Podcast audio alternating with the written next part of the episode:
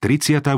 kapitola Záverečné varovanie V čase hlásania posolstva druhého aniela mnohí zídu zo správnej cesty pre utrpenie. Budú však aj takí, ktorí príjmú ponúkanú záchranu.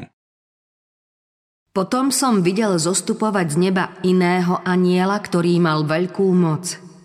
Jeho slávou sa rozžiarila zem – i zvolal mohutným hlasom. Padol, padol veľký Babylon a stal sa príbytkom démonov. Žalárom všetkých nečistých duchov, žalárom všetkých nečistých vtákov, žalárom všetkej nečistej a nenávidenej zvery. A počul som iný hlas volať z neba. Vidíte z neho ľud môj, aby ste nemali účasť na jeho hriechoch a aby sa vám nedostalo z jeho pliag. Tento text hovorí o čase, keď sa posolstvo o páde Babylona podľa slov druhého aniela zo zjavenia 14. kapitoly zopakuje s dodatočnou zmienkou o úpadku rôznych organizácií, ktoré tvoria Babylon od jesene roku 1844, keď posolstvo zaznelo prvýkrát. Tu je opis žalostného stavu náboženského sveta. Každé odmietnutie pravdy zatemňuje myseľ a uzatvára srdce natoľko, že ľudia sa stanú zatvrdilými nevercami. Napriek Božím výstrahám ďalej prestupujú príkazy Božieho desatora a nemožno vylúčiť, že nakoniec začnú prenasledovať tých, ktorí tieto prikázania zachovávajú ako sveté. Nevážia si Ježiša Krista, pretože pohrdajú jeho slovom i ľudom. Kým kresťanské cirkvy prijímajú učenie špiritizmu, padajú zábrany voči telesným pokušeniam a sklonom a náboženstvo sa stáva plášťom na zakrytie aj najhrubších neprávostí. Viera v špiritistické prejavy otvára dvere s vodným duchom a diabolskému učeniu, čo sa v cirkvách prejaví ako vplyv démonických síl. O Babylone z čias proroctva čítame Jeho hriechy sa nahromadili až po nebo a Boh si spomenul na jeho neprávosti. Babylon završil mieru svojich vín a čo skoro má byť zničený. Boh má však v ňom ešte stále svoj ľud. Skôr než Babylon zasiahnu oznámené tresty, týchto verných treba vyzvať, aby sa nezúčastňovali na neprávostiach Babylona a nedostali z jeho pliag. Preto v proroctve čítame o náboženskom hnutí, ktoré predstavuje aniel. Prichádza z neba, osvecuje zem svojou slávou, volá mocným hlasom a oznamuje hriechy Babylona. Spolu s jeho posolstvom zaznieva aj volanie Výjdite z neho, ľud môj. Tieto výzvy spolu s posolstvom tretieho aniela sú posledným varovaním obyvateľom tejto planéty. Svet speje k strašnému koncu. Príkazy mocností bojujúcich proti Božím prikázaniam budú smerovať k tomu, aby sa všetci, malí i veľkí, bohatí i chudobní, slobodní i otroci, prispôsobili cirkevnej tradícii vrátane zachovávania nesprávneho dňa odpočinku. Tí, čo sa nebudú chcieť podriadiť tomuto príkazu, budú musieť znášať následky aj v podobe vyhlásenia najvyššieho trestu. V Božom zákone je zahrnutý pravý deň odpočinku, ktorý vyžaduje poslušnosť a varuje priestupníkov pred Božím trestom. Posolstvo tretieho aniela a jeho dôsledky keď sa ľuďom takto vysvetlí celá záležitosť, potom každý, kto nebude zachovávať Boží zákon a bude sa riadiť ľudskými príkazmi, príjme znak šelmy. Znamenie oddanosti tej moci, ktorú sa rozhodne poslúchať viac než Boha. V takom prípade bude platiť nebeská výstraha, ak sa niekto bude klaňať šelme a jej obrazu a príjme znak na svoje čelo alebo na ruku, aj ten bude piť z vína Božieho hnevu, nezriedeného, naliatého do kalicha jeho hnevu. Boží hnev pocítia len tí, ktorí mali možnosť poznať a pochopiť pravdu, ale svojvoľne ju odmietli. Mnoho ľudí ešte nemalo príležitosť počuť aktuálnu pravdu. Nikto im nevysvetlil závažnosť štvrtého Božieho prikázania. Pán pozná ľudské srdcia a vie o každej pohnútke, nenechá nikoho, kto chce poznať pravdu v neistote o podstate veľkého sporu. Nežiada od ľudí, aby slepo prijímali prikázania. Každý dostane potrebné poučenie, aby sa mohol uvážene rozhodnúť. Sobota bude veľkým skúšobným kameňom vernosti, pretože najmä tento článok pravdy bol vždy terčom útokov. V záverečnej skúške budú ľudia vidieť jasne vymedzenú hranicu medzi tými, ktorí Bohu slúžia a tými, ktorí mu neslúžia.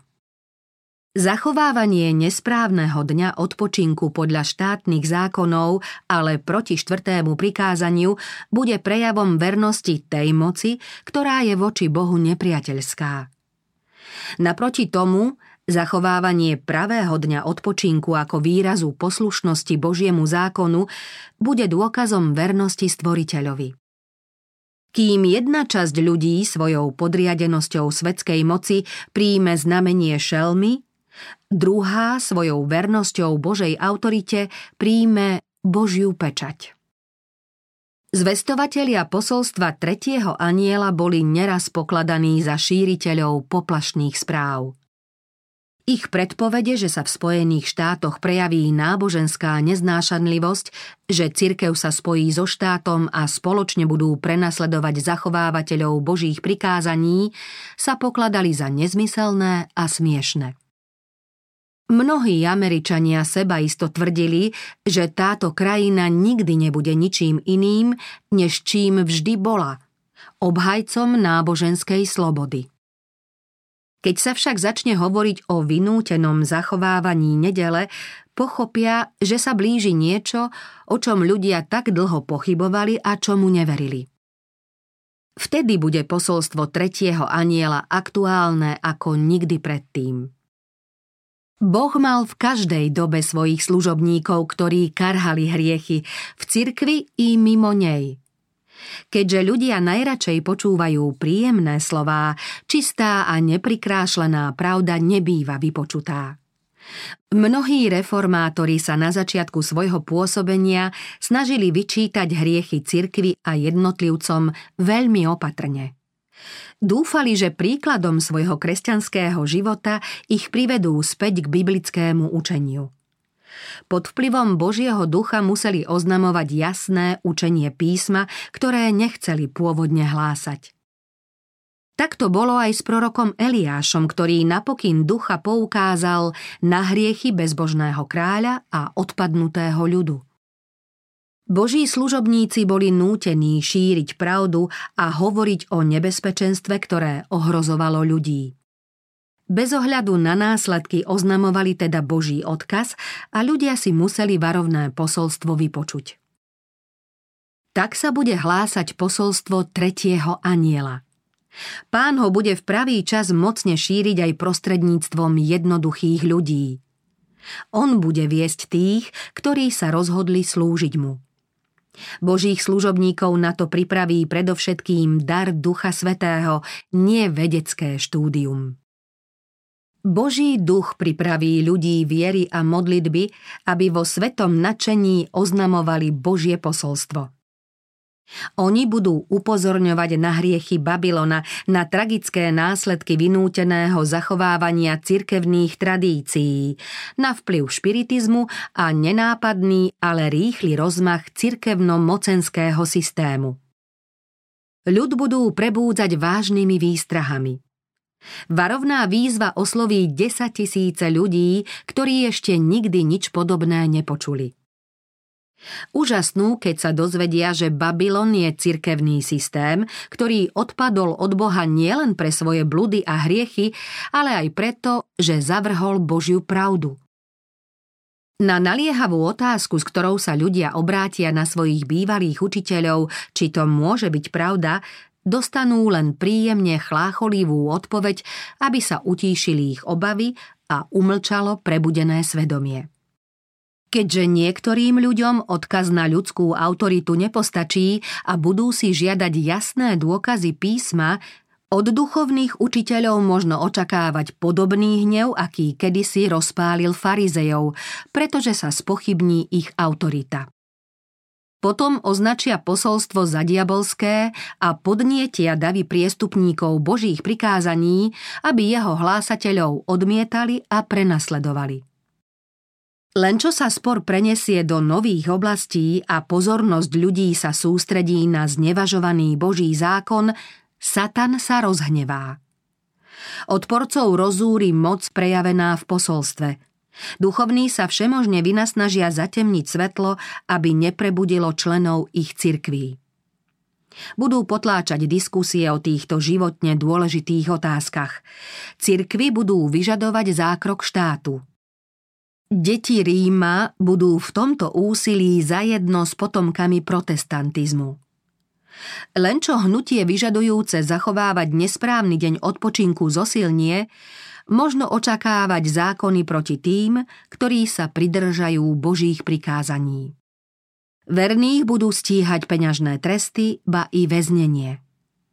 Toto vydieranie môže nahradiť ponuka vplyvného miesta, rôznych odmien a výhod, len aby sa zriekli svojej viery. Oni však budú stále odpovedať Dokážte nám z Božieho slova, že sa mýlime. Za podobných okolností rovnako reagoval aj Martin Luther. Tí, ktorí ich predvolajú na súd, budú dôrazne obhajovať pravdu. Mnohí z tých, ktorí budú počuť toto svedectvo, sa rozhodnú zachovávať všetky Božie prikázania. Takto sa s pravdou zoznámia tisíce ľudí, ktorí by inak o nej nepočuli. Útrapy posledných dní Dôsledná poslušnosť Božiemu slovu sa bude pokladať za vzburu. Rodičia, zaslepení pôvodcom hriechu, sa budú tvrdo správať k svojim veriacim deťom. Nadriadení budú utláčať svojich podriadených. Oslabne láska a priateľstvo. Nejední rodičia budú vyháňať deti z domu. Bude to čas naplnenia slov Apoštola Pavla Všetci, ktorí chcú žiť pobožne v Kristovi Ježišovi, budú prenasledovaní. Keďže obhajcovia pravdy odmietnú uctievať náhradný deň odpočinku ako pravý, mnohých uväznia, iných vypovedia z krajiny a ďalších odsúdia na ťažké práce. Dnes nám niečo také pripadá nemožné, ale keď Boží duch prestane chrániť ľudí a dostanú sa pod moc pôvodcu všetkého zla, ktorý nenávidí Božie prikázania, budú sa diať neslýchané veci. Ľudské srdce vie byť veľmi kruté, keď sa z neho vytratí Božia láska a úcta. Viacerí, ktorí prijali posolstvo tretieho aniela bez toho, aby ich posvetilo a utvrdilo v poslušnosti pravde, sa pred blížiacou búrkou zrieknú svojej viery a pridajú sa k odporcom. V tomto spojení so svetom sa názorovo zjednotia a všetko budú nakoniec vidieť rovnako ako svet. V skúške si zvolia pohodlnejšiu cestu – Ľudia nadaní, príjemní, ktorí sa kedysi hlásili k pravde, zneužijú svoje schopnosti na obhajobu klamstiev a zvedú ďalších. Stanú sa najtvrdšími nepriateľmi svojich spoluveriacich. Keď sa obhajcovia soboty dostanú pre svoju vieru pred súdy, títo odpadlíci sa stanú najlepšími pomocníkmi satana – budú obviňovať svojich bývalých spoluveriacich a výmyslami či falošnými informáciami vyprovokujú proti nim predstaviteľov štátnej moci. Viera Božích služobníkov, ktorí verne hlásali varovné posolstvo, ctili Boha a jeho slovo, prejde v čase prenasledovania tvrdou skúškou. Svoje svedectvo vydávali z podnetu Božieho ducha – jeho vplyv a posvetná horlivosť ich viedli cestou plnenia zverenej úlohy bez toho, aby mysleli na následky, ktoré im môže priniesť hlásanie Božieho posolstva. Nesledovali svetské záujmy, nemysleli na svoju povesť ani na prípadnú stratu života, ale keď sa ocitnú v búrke prenasledovania, Keď budú obvinení zo všetkého možného, niektorí z nich v strachu zvolajú Keby sme vedeli, aké následky budú mať naše slová, radšej by sme mlčali. V takýchto tiesnivých chvíľach bude na nich zvodca útočiť svojim diabolským pokušením. Prenasledovaní si uvedomia, že dielo, ktoré konali, prevyšuje ich sily, aby ho mohli splniť. Pôvodné nadšenie v ohrození života stratia, ale cúvnuť už nebudú môcť. Vo vedomí svojej bezmocnosti sa budú utiekať o pomoc k všemohúcemu. Pripomenú si, že nehovorili vlastné slová, ale plnili príkaz toho, ktorý ich poslal varovať ľudí. Boh im vložil do srdca pravdu a oni ju museli hlásať. V podobných skúškach sa ocitli aj boží služobníci minulosti. Wycliffe, Hus, Luther, Tyndale, Baxter, Wesley, tí všetci žiadali, aby ich učenie bolo posudzované z hľadiska písma. Boli ochotní odvolať všetko, čo odporuje Božiemu slovu. Aj keď boli kruto prenasledovaní, Božiu pravdu hlásali ďalej. V každom historickom období bolo treba ľuďom zvestovať aktuálne posolstvo podľa toho, čo Boží ľud v danom čase potreboval. Každá nová pravda narážala na odpor a nenávisť. Ktokoľvek mal z nej požehnanie, nebol bez pokušenia a skúšok. Boh dáva novú pravdu svojmu ľudu vtedy, keď ju veriaci potrebujú. Veď kto by sa odvážil neoznámiť Božiu pravdu? Boh prikazuje svojim nasledovníkom, aby svetu hlásali poslednú ponuku milosti. Mlčanie by bolo veľmi nebezpečné. Kristovi vyslanci nenesú zodpovednosť za následky, musia konať svoju povinnosť a ostatné prenechať Bohu. Stupňovanie odporu vyvolá bezradnosť Božích služobníkov a bude sa im zdať, že nadišla chvíľa rozhodnutia. Svedomie a Božie slovo ich budú uisťovať, že konajú správne. Hoci skúšky neprestanú, budú mať dosť síly, aby ich mohli znášať. Tvrdosť a urputnosť boja budú narastať, no viera a odvaha Božích svetkov bude úmerná nebezpečenstvu. Ich svedectvo bude znieť. Kvôli priazni sveta sa neodvažujeme meniť Božie slovo, ani svetý Boží zákon deliť na časť podstatnú a nepodstatnú. Pán, ktorému slúžime, nás môže vyslobodiť. Kristus zvíťazil nad svetom a my sa už nemusíme báť porazeného sveta. Prenasledovanie v jeho rôznych podobách je vlastne prejavom určitej zásady, ktorá potrvá dovtedy, kým bude existovať Satan a kresťanstvo bude schopné života. Nikto nemôže slúžiť Bohu, aby tým nepodnietil proti sebe hnev mocností zla budú naň útočiť sily zla v obave, že by im mohol svojím vplyvom vytrhnúť zo záhuby ich obete. K ním sa pripoja zlomyselní ľudia, ktorých zahambil dobrý príklad a rôznymi pokušeniami sa vynasnažia odlúčiť prenasledovaného od Boha. Ak sa im to nepodarí, použijú násilie, aby umlčali hlas jeho svedomia. Mohutné šírenie Evanielia kým Kristus slúži v nebeskej svetini ako obhajca, na vládcov i ľud pôsobí Duch Svetý. Krotí ich a do určitej miery ovplyvňuje aj pripravované zákony. Bez zákonov by bolo na svete oveľa horšie. Nejeden štátnik je aktívnym satanovým nástrojom, ale medzi poprednými mužmi národov má aj Boh svojich služobníkov. Kým nepriateľ podnecuje svojich poslov, aby návrhmi marili Božie dielo, na štátnikov, ktorí ctia Boha, pôsobia Boží služobníci, aby nebezpečné opatrenia odporcov vyvrátili nezvratnými dôkazmi. Tak sa stáva, že niekoľko ľudí dokáže odraziť nebezpečný príliv zla. Odpor nepriateľov pravdy bude zadržaný, aby posolstvo tretieho aniela mohlo splniť svoje poslanie. Keď potom zaznie posledné varovanie, upúta pozornosť aj tých popredných mužov, prostredníctvom ktorých teraz Boh pôsobí, takže mnohí z nich ho príjmú a v čase záverečného súženia sa pridajú k Božiemu ľudu. Aniel, ktorý posilní zvestovanie posolstva tretieho aniela, osvieti celú zem svojou slávou. Písmo tým predpovedá neobyčajne mocný celosvetový rozmach tohto posolstva. Adventné hnutie z rokov 1840 až 1844 bolo slávnym prejavom Božej moci – Posolstvo prvého aniela sa dostalo do všetkých misijných staníc sveta a v niektorých krajinách podnietilo najvýraznejší náboženský pohyb od čias protestantskej reformácie v 16. storočí.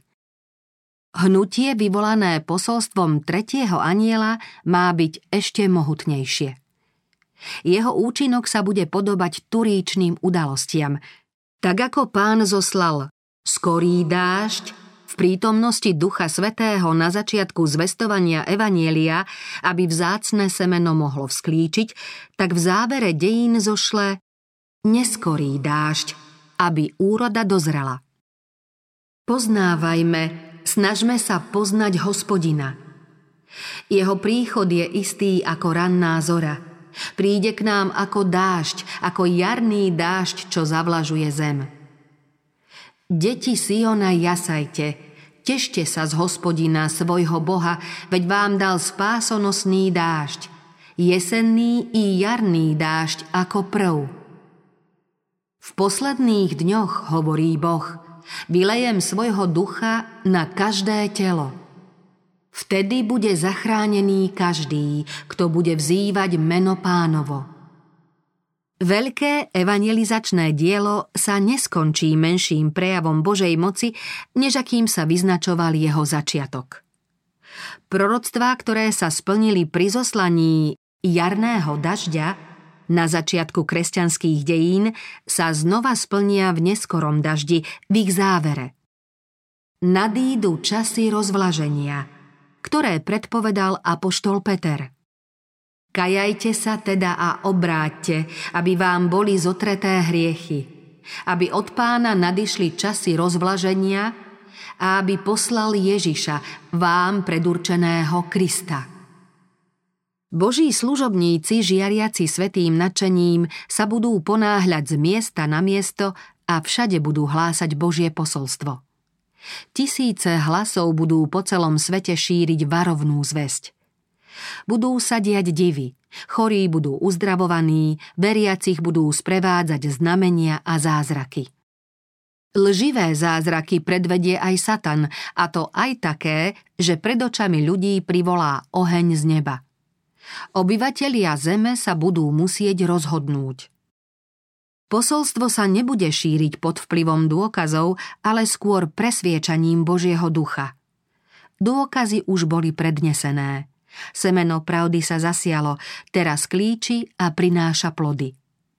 Evangelizačná práca nezostala bez vplyvu.